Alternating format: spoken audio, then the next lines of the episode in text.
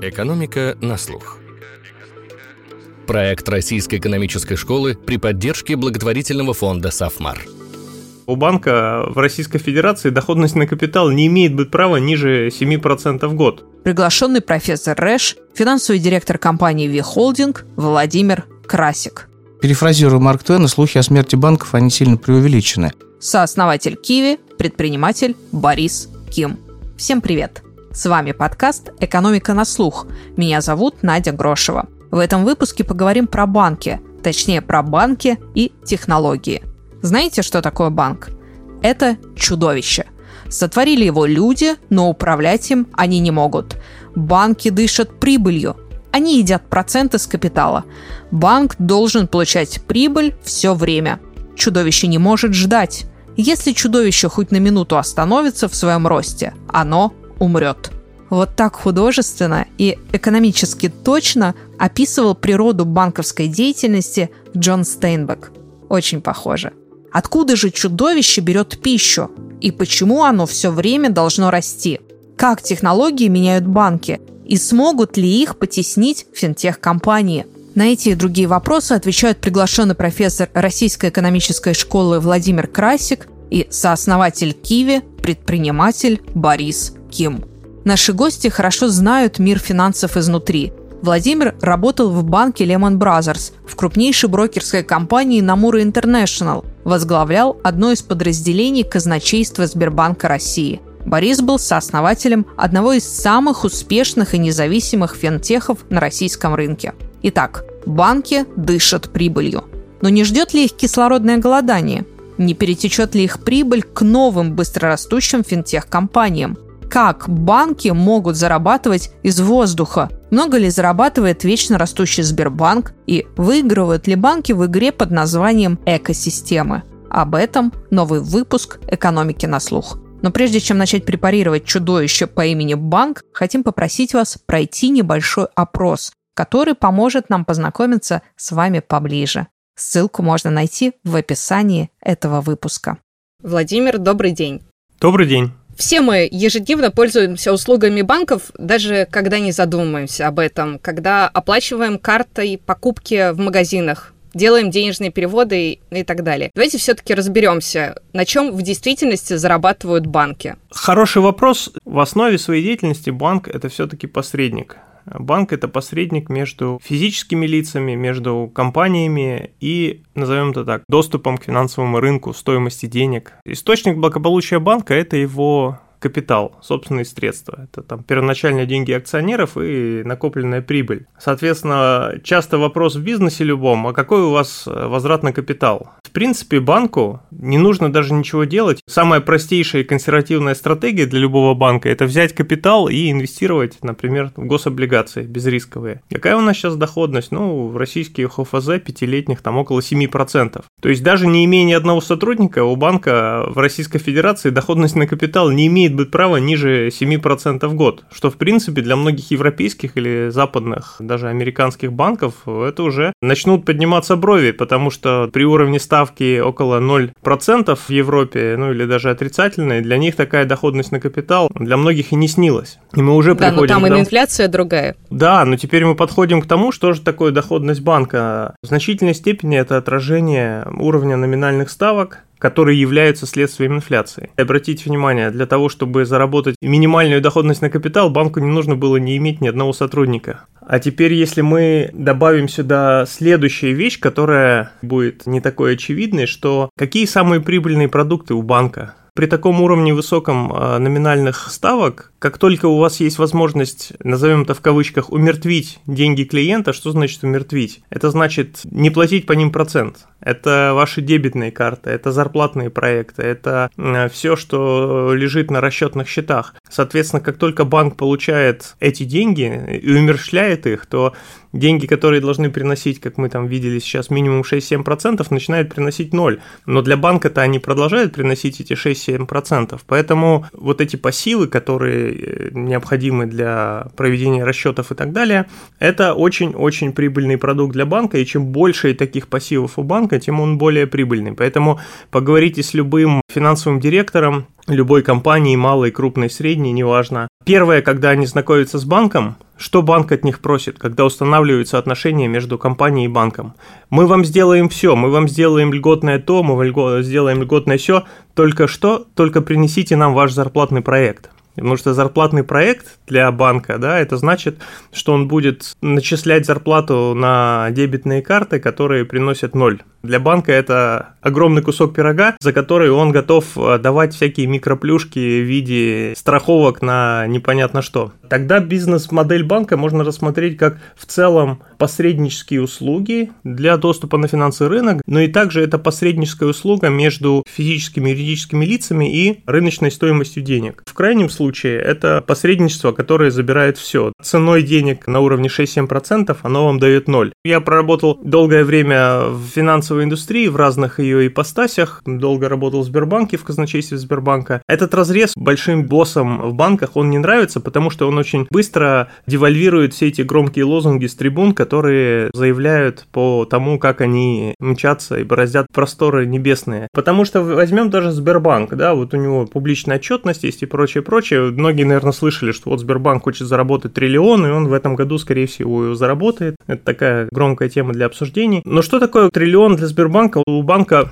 собственный капитал порядка 5, наверное, больше уже триллионов из, из последней отчетности. Я сейчас буду очень сильно утрировать и экстраполировать. 5 триллионов собственных средств, которые вы считаете поставки ноль. Плюс за счет того, что Сбербанк исторически институт, у которого большой кредит доверия от населения, многие люди держат там счета, и плюс де-факто он превратился в такую shadow banking system э, за счет удобства, прежде всего, приложения Сбербанк онлайн, за счет того, что критическая масса населения имела счета в Сбербанке, удобство такой системы, оно позволяет сохранять среду Сбербанк онлайн как фактически монополист по переводам, но это значит, чтобы проводить эти переводы, люди должны держать как можно много вот этих мертвых денег в системе Сбербанка на транзакционных, на дебетных счетах, на зарплатных картах. И этих счетов, опять же, из последней формы, если посмотреть, больше, чем капитал, порядка 6, 7, 8 триллионов. Вот и все, тогда 5 триллионов капитала плюс 7 триллионов бесплатных денег, умножаем на ставку, как я сказал, 5% ФЗ около 7%, 12 триллионов на 7%, мы получаем у вас уже из вашего триллиона 8, 850 миллиардов примерно мы, так сказать, заработали. Хитрая, мне, скажем, прибыль. Как вы видите, концептуально это прибыль именно на двух этих фактах, и для этого не нужно громких заявлений о том, что у вас там роботы что-то делают, все вот эти большие лозунги с броневиков, и искусственный интеллект. И искусственный интеллект и... здесь тоже не надо, да, безусловно.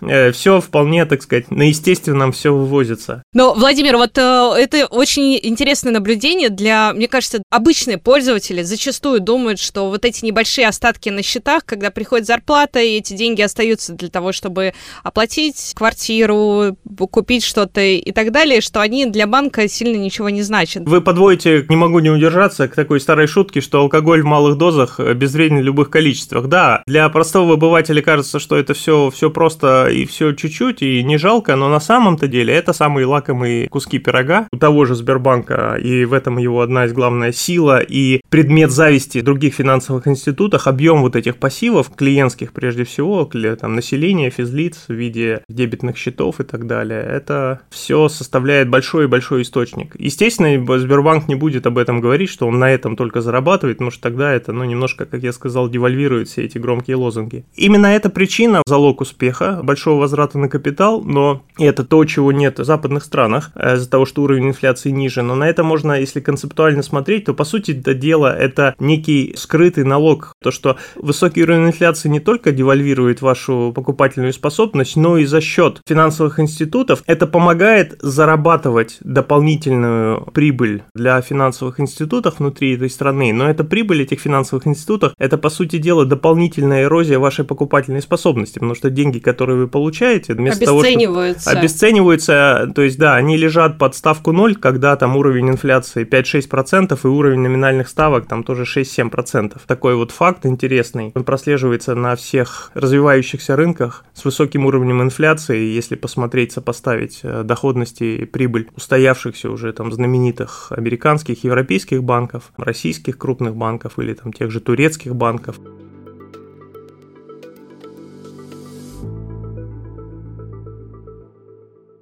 Киви – тот финтех, который сам стал банком.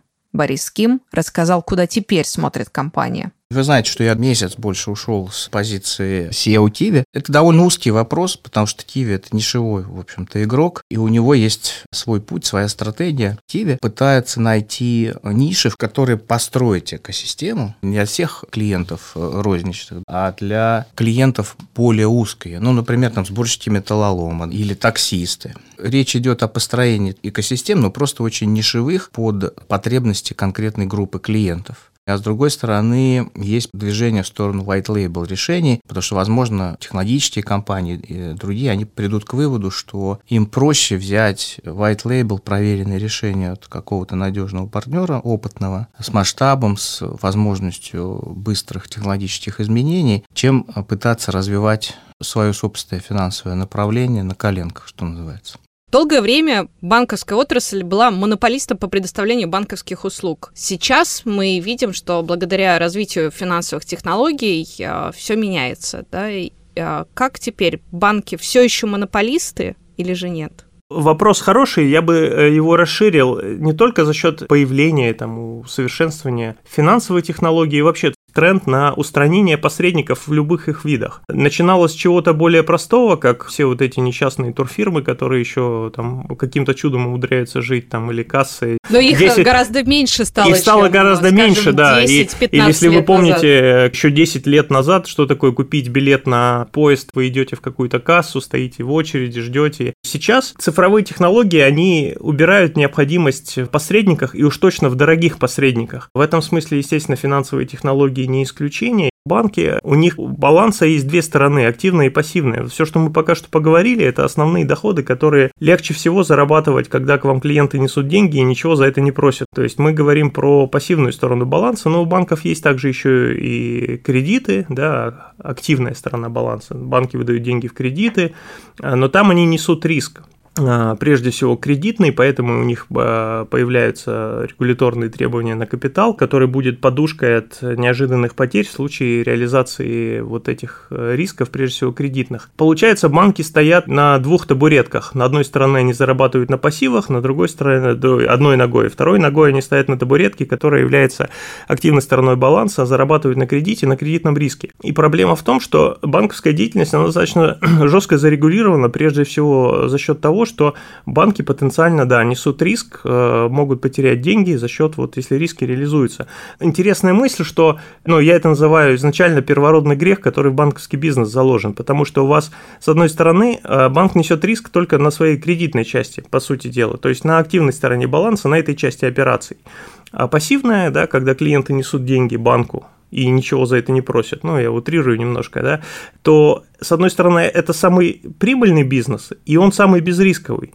И если этот, э, изолировать э, этот вид услуг и, скажем так, быть более дешевым посредником а, между людьми, там, физлицами, юрлицами и финансовым рынком, то, в принципе, это можно даже организовать и без банковской лицензии. Поэтому это самый такой, самый сочный, низковисящий фрукт, который можно из вот, из вот этой прибыли банковского пирога, в принципе, откусить. Ну, и плюс дополнительные тоже безрисковые операции в виде посредничества, например, на покупке продажи валюты, которые мы видим, да, сейчас много сервисов развивается. Широкий спектр услуг, который, в принципе, можно предоставлять без э, наличия банковской лицензии, без наличия более жесткого какого-то регулирования. И, естественно, мы видим, что все больше и больше компании образуются, которые пытаются эти услуги оказать. Ну, естественно, тренд он будет только в этом. В принципе, это, безусловно, как и любое устранение посредников, это позитивный тренд для всех потребителей, будь то компании, будь то физические лица. Это значит, что за счет вот откусывания вот этого пирога из э, банковских доходов, ну, часть будет все равно оседать у, у людей, у компаний, то есть вы будете больше в результате получать, более, грубо говоря, более дешево покупать валюту, получать большую ставку по своим остаткам и так далее и тому подобное. Поэтому тренд позитивный, я думаю, что он будет продолжаться, но и в этом, безусловно, такая стр- стратегический вызов для стандартной финансовой модели, для стандартной банковской модели, для вот многих стандартных коммерческих банков, как мы видим. Потому что, ну, люди понимают, что естественно, как бы вызов, если будет, начнется отток вкладов, отток депозитов из привычных продуктов во что-то более прибыльное для клиентов, банкам, чтобы эти пассивы удержать, они будут вынуждены, соответственно, повышать ставку, снижать свою маржу. Поэтому здесь, как говорится, деваться некуда. Конкуренция станет Э, более такой агрессивной, и это будет не только конкуренция с другими банками, но и в том числе с э, уже вот с такими новыми компаниями. Я читала одно исследование, что цифровизация бизнеса приводит к уменьшению маржи а, потому что в том числе услуги становятся прозрачными, информации становится больше об услугах, и тем самым маржа зачастую снижается, ну, в тех же туристических услугах, да, например, когда э, информации о рынке было меньше, э, каждый участник рынка мог заложить гораздо большую маржу, потому что доступа к этим услугам у всех не было. Как только появляется приложение, в котором более прозрачное ценообразование, маржа автоматически снижается, потому что появляется дополнительная ну, конкуренция и Конечно, то есть, ну, смотрите, это золотое правило конкуренции. Как только вы начинаете конкурировать и количество участников становится большим в этой конкурентной гонке, естественно, цены на оказание услуг, они будут снижаться. Роль цифровизации – это устранение либо посредников, либо их удешевление. Поэтому вы можете занижать эти цены и естественно, это будет приводить к марже. То есть, в целом, устранение посредничества, да, вот там банковская маржа столько-то, чтобы роль новых компаний, финтех-компаний и любых других, чтобы отъесть кусочек этой маржи и поделить ее с клиентом, оставить чуть-чуть себе, а остальное э, оставить клиенту в виде большей ставки по проценту, более выгодному курсу конвертации валюты и так далее и тому подобное. Ну, а в этой ситуации нужен ли банк теперь как посредник? Сейчас полной альтернативы, естественно, нет. И ее скорее всего, и не будет до конца, потому что, опять же, как я сказал, ряд услуг, которые финтех-компании, они срывают самые низковисящие фрукты, которые не требуют регулирования, с одной стороны, которые, с другой стороны, самые прибыльные. Но есть, есть еще активная часть, сторона баланса, как минимум, да, то есть если людям нужны кредиты. Пока что альтернатив, чтобы крупный финансовый институт с значительным собственным капиталом мог брать на себя кредитный риск, да, появляются разные там краудфандинговые платформы, мы тоже читаем про это, слышим, но пока что альтернативы, если кто-то хочет взять ипотеку или автокредит, по сути это дела нету. Будет ли она, тоже неизвестно, потому что здесь не только вопрос банка, да, потому что тут уже становится вопрос о стабильности финансовой системы и так далее и тому подобное, поэтому здесь и вопрос э, регулятора, разрешат ли они когда-нибудь не банковским организациям с собственным регулированием, собственным капиталом, а позволят ли они нести какой-то вот э, существенный кредитный риск э, финансовой финансовой системе. В этом-то и опасность, что начнутся банкротства, и кто за это заплатит. Даже в какой-то среднесрочной перспективе альтернативы нету банковским организациям, я думаю, ну и для широкого спектра услуг в том числе, транзакционным, расчетным. Лично мое мнение, что просто постепенно да, будут, будут появляться все больше и больше сервисов, услуг компаний, которые будут самые вот эти высокодоходные кусочки пирога финансовых услуг, которые можно будет оказывать без жесткого регулирования, без серьезных лицензий, они будут постепенно-постепенно появляться и по чуть-чуть откусывать вот от этого, от этой большой сверхприбыли. В этом году э, банковские, банковские организации в России планируют там заработать около 2 триллионов рублей. Как говорится, это серьезный поток, из которого многие бы захотели сделать глоток, да, как песни пел товарищ Слепаков.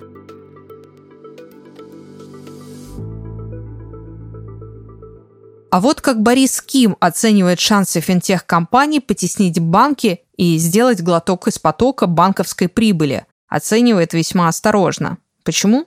Ну, для начала нужно вырасти. Преимущества финтех-компаний могут получить только если они сами превратятся в большую историю. Скажем, Киви прошла огромный путь и в конце концов стала банком. С точки зрения регуляторики, это вполне себе банк, да, он не универсальный, у него не все услуги представлены, но, в общем-то говоря, это банк. По этому пути идет и револют, они получают банковские лицензии или схожие лицензии финансовые в разных странах и строят плюс-минус универсальный банк, запуская все новые и новые финансовые услуги. Но банки не дремлют. Они э, активно внедряют новые технологии в свой бизнес, и в конце концов они где-то и сольются на самом деле, и финтехи станут крупными универсальными банками на другой технологической основе, а банки будут активно применять э, технологические решения, которые им в том числе и подсказали финтех-компании. Тут э, такое дело, чтобы убить дракона, надо стать драконом. Многие пытались бросить вызов, но банки держат рубежи.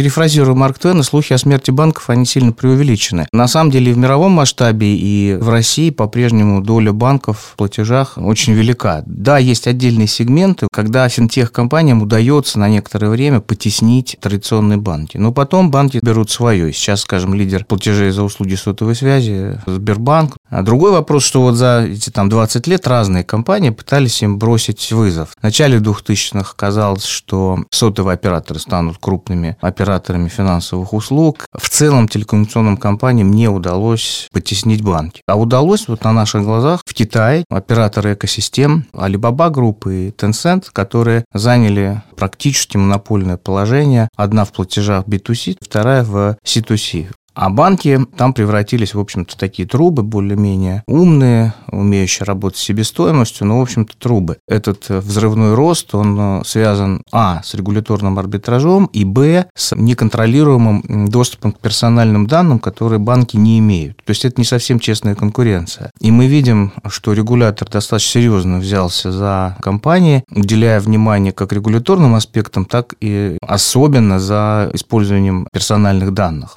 А каковы шансы нашей главной гордости Яндекса и по какому пути может пойти Россия. Это же путь прошли сотовые операторы же. Им тоже казалось, что ну вот есть доверие, почему бы не предложить финансовые услуги. Оказалось, что клиенты совершенно не хотят, чтобы их сотовый оператор еще и предоставлял им финансовые услуги. На самом деле и к ним доверие есть как к компаниям, которые представляют услуги связи, но вот как к расчетной компании очень было много претензий за списание средств, за какие-то там навязанные подписки. И это формировало негативный образ сотовых операторов как поставщиков финансовых услуг. Это первое соображение. Второе соображение. Сейчас кажется, что крупнейшие технологические компании, Mail, Озон, Яндекс, конечно, Wildberries, у них было несколько там стадий, как им построить финансовые услуги. То есть сначала это были просто продажи лидов, то есть какие-то партнерские такие договоры с поставщиками финансовых услуг. Это в целом не вышло, потому что конверсия была не очень э, хорошая, и, по сути, банки стали рассматривать их как канал приобретения клиентов, Потом был период такой романтический. Все стали образовывать э, joint venture, какие-то слияния, стратегические партнерства. Они тоже все развалились по разным причинам, но в основном потому, что им сложно было равновеликим партнерам договориться, кто из них главнее.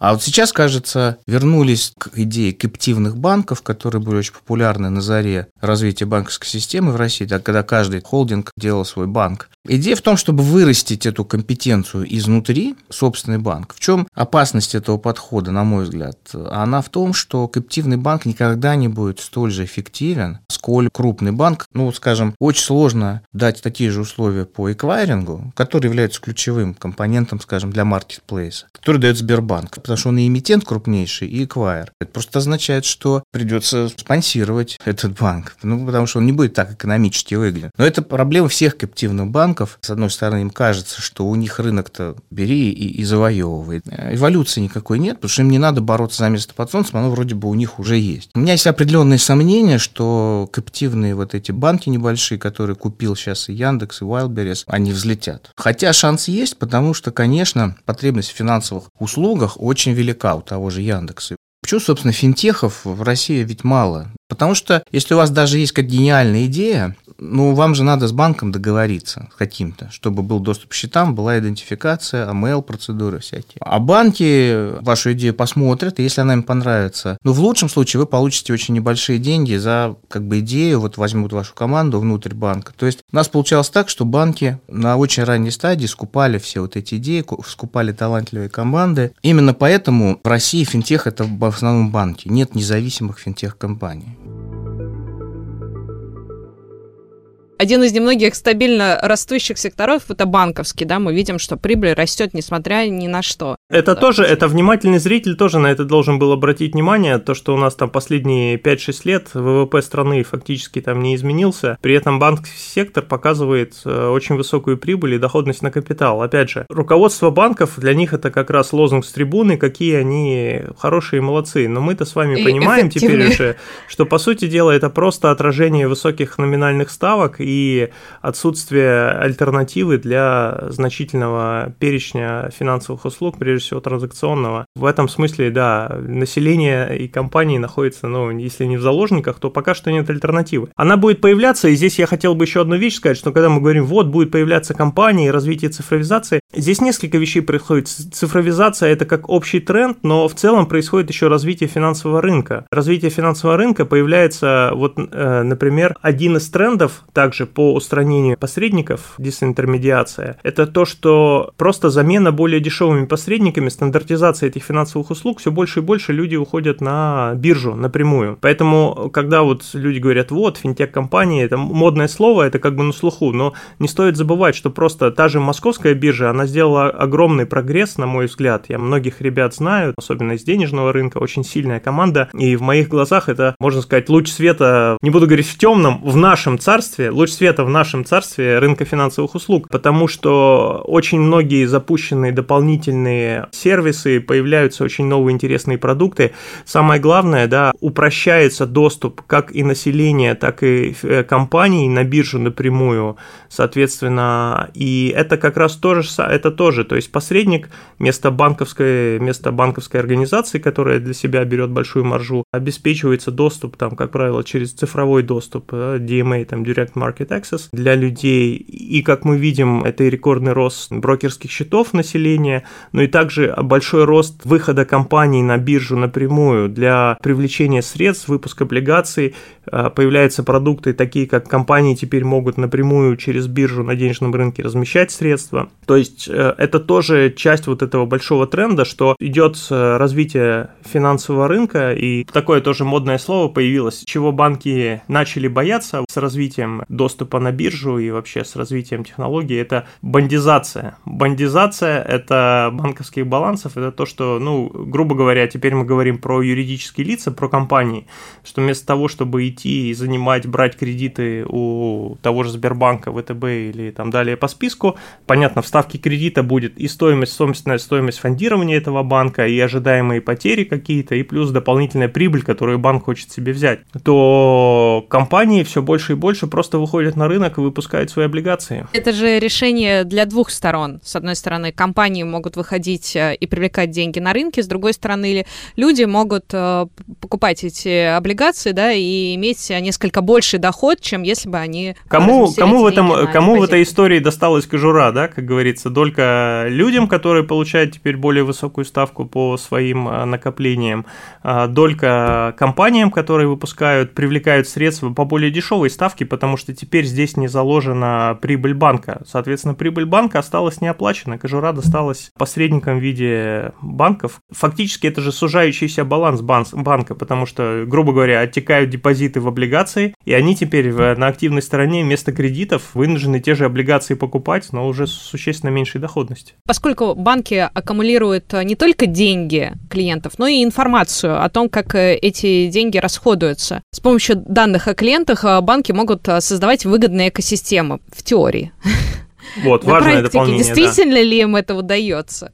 Предпосылки действительно есть. Накапливается огромное количество информации по транзакциям, по спросу. То есть предпосылки для того, чтобы эти данные монетизировать, безусловно, есть. И лозунги, и планы тоже есть. И недостатка в лозунгах мы тоже не видим, их очень много. У американцев есть такое хорошее выражение, оно краткое, но как, э, знаете, jury is out, то есть жюри присяжных еще не вернулось с вердиктом, то есть до конца непонятно. Лозунги есть пока, предпосылки есть, все вроде есть, но вот сказать, чтобы да, вот эта работающая там супер экосистема, которая интегрирована и использует данные клиентов банка, вот лично я, как просто пользователь уже, я пока не ощущаю на себе то, что вот эти услуги, которые там э, заявляются сейчас у некоторых крупных банков, то, что они прямо чем-то выделяются и уж тем более в лучшую сторону. Я пока ощутила только, когда мне нужно было получить банковскую карту, и я пришла к, к операционисту, и операционист э, по всему списку предложил все услуги э, из экосистемы, и только в конце выдал карту. Вот мне кажется, в чем сейчас заметная разница. Многие предпосылки там, и это не только данные клиентов, но это как минимум еще доступ просто клиентам, потому что люди часто вынуждены ходить в банковские отделения или там через цифровые каналы пользоваться, да, то есть это как минимум расширение покрытия, что ли, ну, то есть расширение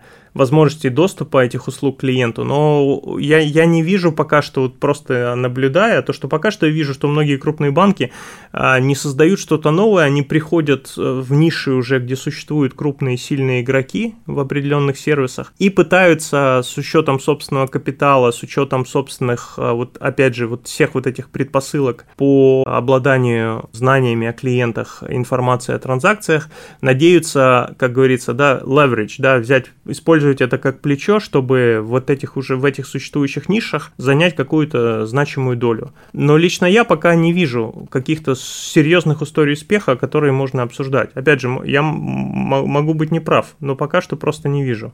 Но а станет ли э, э, прибыль от экосистемы заметной во всей прибыли. Опять же, банка. опять же, это, как говорится, вопрос религии. Верите вы это или нет? все предпосылки есть. То есть предпосылки, э, скажем так, чтобы это появилось, безусловно, есть. Но есть и, на мой взгляд, определенные Э, но если не минусы, то риски, вызовы, с чем это связано? Как правило, во всех крупных банках, опять же, только крупные банки сейчас э, могут себе позволить об этом думать, с одной стороны. Соответственно, потому что это подразумевает большие там, инвестиции в инфраструктуру, в, там, в персонал, то есть вот точка, не точка, а цена входа, она не маленькая для того, чтобы начинать создавать э, все вот эти экосистемы. Но это значит, что когда эти сервисы появляются, они являются каплей в море большого пирога, там, ну, возьмите Сбербанк, ВТБ, то есть огромные балансы, огромная прибыль, да, там, один банк хочет заработать в этом году триллион, скорее всего, заработает, другой там, не знаю, по 300 миллиардов.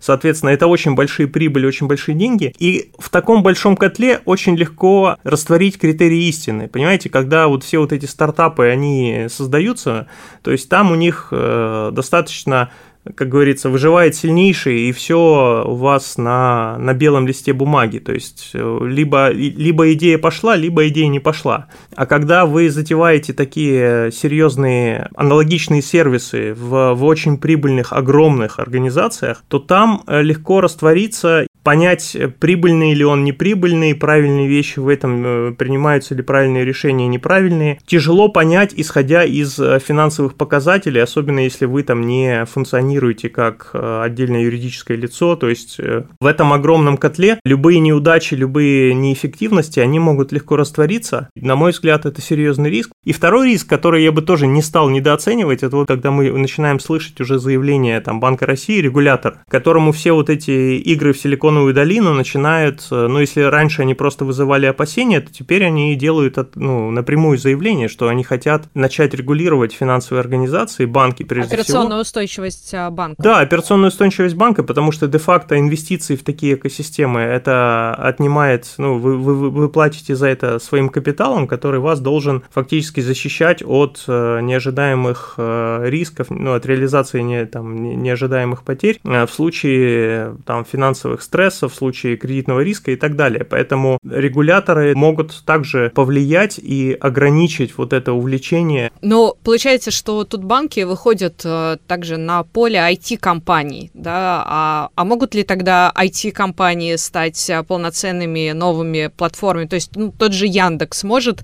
завоевать такой же транзакционный рынок, как, например, у Сбербанка? Вопрос очень интересен, и это то, зачем лично мне было бы очень э, интересно интересно и будет очень интересно наблюдать, потому что это уже вот, ну, в моем понимании такая сложившаяся экосистема с, с, со сравнимым, если не с таким же, но со сравнимым доступом э, клиентам к, к их данным, с одной стороны. А с другой стороны, это достаточно уже устоявшиеся операционные команды, которые реализуют, ну, хорошие продукты. Опять же, я просто как потребитель э, пользуюсь тем же Яндексом, да, мне нравится почти там все, что они делают. Почему-то это, это работает. Большой это, уровень доверия. Это, да, это во-первых, да, это, это вызывает уровень доверия раз, а с другой стороны, это то, что я сказал, то, что очень много низковисящих фруктов, очень лакомых с финансового пирога, которые можно откусить, даже не лазя в полноценный банковский бизнес, там, с банковской лицензией и прочее. И часть этого и транзакционный бизнес, э, там, транзак транзакции, проведение платежей, в принципе, в том или ином виде. Часть это, это просто доступ, назовем так, честной, там, к справедливой стоимости денег. Часть этого это какие-то там конверсионные операции. В принципе, опять же, там предпосылки и возможности есть. Я не буду сейчас говорить, что да, Яндекс там заменит, не заменит. Ну, скорее всего, там в полной степени нет, но есть огромное поле для вот там компаний, как Яндекс и либо другим таким успешным компаниям, у которых уже есть, с одной стороны, критическая масса там и собственный капитал, но и плюс есть э, высокая технологическая база там команды, которые могли бы э, ну, существенно расширить, то есть влезть на вот эту поляну финансовых услуг и вот в эти как бы существенно отчерпнуть от вот этого двухтриллионного пирога да, банковской прибыли.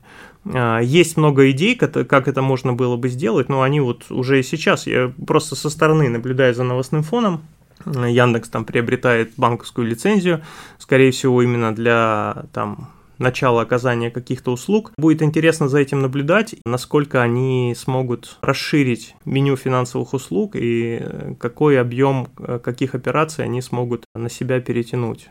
Владимир, вот тут еще есть еще рынок, э, связанный с э, финансовым посредничеством. Например, количество брокерских счетов в России очень резко выросло, буквально практически 13 миллионов сейчас, и а, больше половины за последний год даже большая часть за последний год. Как вам кажется, как этот тренд сказывается на банковском бизнесе и чем он может закончиться? Как он сказывается на бизнесе, ну, банковском? Ну, это отток вкладов э, населения, ну, безусловно. Естественно, пока что это связано тем, что началось активное восстановление рынков, накачивание денежной массы на западных рынках и в нашем рынке, восстановление экономики ожидаемое. То есть этот рост акций, с одной стороны, плюс, безусловно, сыграла роль роль то, что вот наличие вот этих цифровых каналов и э, облегчение доступа на сам рынок, где вы можете просто с телефона нажать на пару кнопок и уже начать терять либо зарабатывать деньги на бирже. Наша страна в этом смысле догоняющая. Вот в странах с более развитыми рынками, само собой разумеющееся, что у людей, у них сбережения в паевых фондах, в каких-то индексах, в ETF,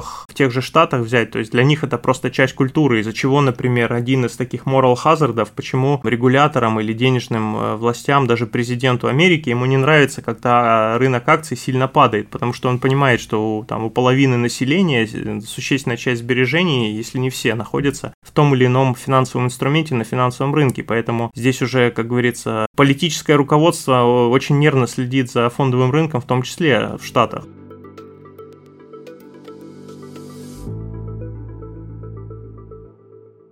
Борис Ким описал основные тренды финтех-компаний за последние годы какой феномен наблюдаем? Взлет розничных операторов на бирже. Люди в условиях снижающейся инфляции, ну сейчас она у нас локально пока растет, но в целом тренд в мире был на снижение инфляции, снижение учетных ставок, и они массово пошли на биржу. Но у нас это тоже выстрелил, и Тиньков, а сейчас и другие банки сделали отличные продукты для того, чтобы была массовая возможность э, торговать на бирже, но это порождает и целые социальные явления, потому что, конечно, это не квалифицированные инвесторы, с одной стороны, с другой стороны, количество информации автоматических возможностей для торговли и советов увеличивается. И вот эта масса неквалифицированных, так называемых инвесторов, может сильно влиять на курс акций. То есть это превращается и в реальную экономическую силу. Я думаю, там будет много отрезвлений и нового энтузиазма, но мы не вернемся уже никогда в ситуацию, что люди перестанут торговать на бирже. Это отличная, на самом деле, история. На мой взгляд, для развития нашего гражданского общества это очень хорошо. В этом огромный социальный социальный смысл вот этих изменений, о которых мы говорим. Владимир, Подводя итог, как вы считаете, как изменится банковский бизнес а, за счет а, цифрового сервиса? Это тренды, которые уже сейчас идут. Нам нужно просто вот эти линии чуть-чуть вперед продлить. То, что мы видим, то, что все больше и больше транзакций да, будут в цифровых каналах, все больше и больше безналичных расчетов. Еще я когда работал в Сбербанке, там первые истории, когда ты понимаешь, что твое приложение уже обрело народную любовь, это когда там, ну, первая история, что вот я там покупал цветы, это еще лет там там 5-6 назад, и вот в цветочном там магазине, на базаре не было денег, и вот мне продавец сказал, вот по номеру телефона мне закинь, но это ладно, а потом говорит, да ладно, это, ладно цветы, говорит, я тут ГИБДДшнику хотел взятку дать, наличных не было, он мне тоже говорит, давай на телефон закидывай. Вот когда такие вещи уже происходят, ты понимаешь, что это уже настолько глубоко Народная вошло. любовь. Народная да. любовь, да. Все больше и больше будет альтернативных услуг не от банковских организаций финансовых услуг, вот эта дисинтермедиация, прежде всего на пассивной стороне, все больше и больше возможностей у населения будет и у компаний размещать свои деньги по более высоким ставкам не через э, банковские инструменты, а либо через биржевые инструменты, ну или, как правило, даже через какого-то посредника это будет все равно в результате выходить на какой-то биржевой инструмент, да, там либо в облигацию, либо в какой-нибудь паевый фонд денежного рынка и так далее. Это приведет к постепенному сужению банковской маржи, безусловно. Те банки, кто останутся, трудно через там 3-4 года представить себе любой функционирующий банк без э, серьезного там онлайн-приложения, например, да, без серьезных цифровых каналов. Поэтому у тех банков, у которых этого нет, то, наверное, им пора этим сильно задачиться. Ну и в целом, да, цена продолжения банковского бизнеса, она становится, ну, все более технологично затратной. Выше маржа будет, естественно, у тех, кто сможет правильно и много проинвестировать в эти технологические каналы, потому что, как минимум, это позволит удешевить затратную часть даже при более низкой доходной части. Каких-то прям супер революции вот на среднесрочном горизонте я не предвижу, но вот эти тренды, они интересные. Лично мне, как я сказал, будет интереснее всего на нашем российском рынке следить именно как вот эти уже устоявшиеся экосистемы, там такие как Яндекс, такие как, возможно, Mail.ru, у которых есть уже и определенный кредит доверия с одной стороны, плюс собственные средства и возможности эти средства привлекать, плюс наличие там технологий и команд, насколько они смогут уйти в сферу оказания финансовых услуг. На мой взгляд, там много низковисящих фруктов, которые можно смело срывать. Вот за этим будет интересно наблюдать. Подводя итог, можно сказать, что технологии, конечно, сильно меняют ландшафт финансовых услуг, но вряд ли финтех-компании смогут захватить значительную часть банковского пирога. Говоря словами Стейнбека, слишком живучий этот монстр. Это был подкаст «Экономика на слух». Ищите нас во всех подкаст-плеерах, оставляйте комментарии и отзывы. И рассказывайте о нас друзьям. С кратким содержанием выпуска можно ознакомиться на сайте – guru.nes.ru. И не забывайте про наш опрос. Все ссылки можно найти в описании. До скорых встреч!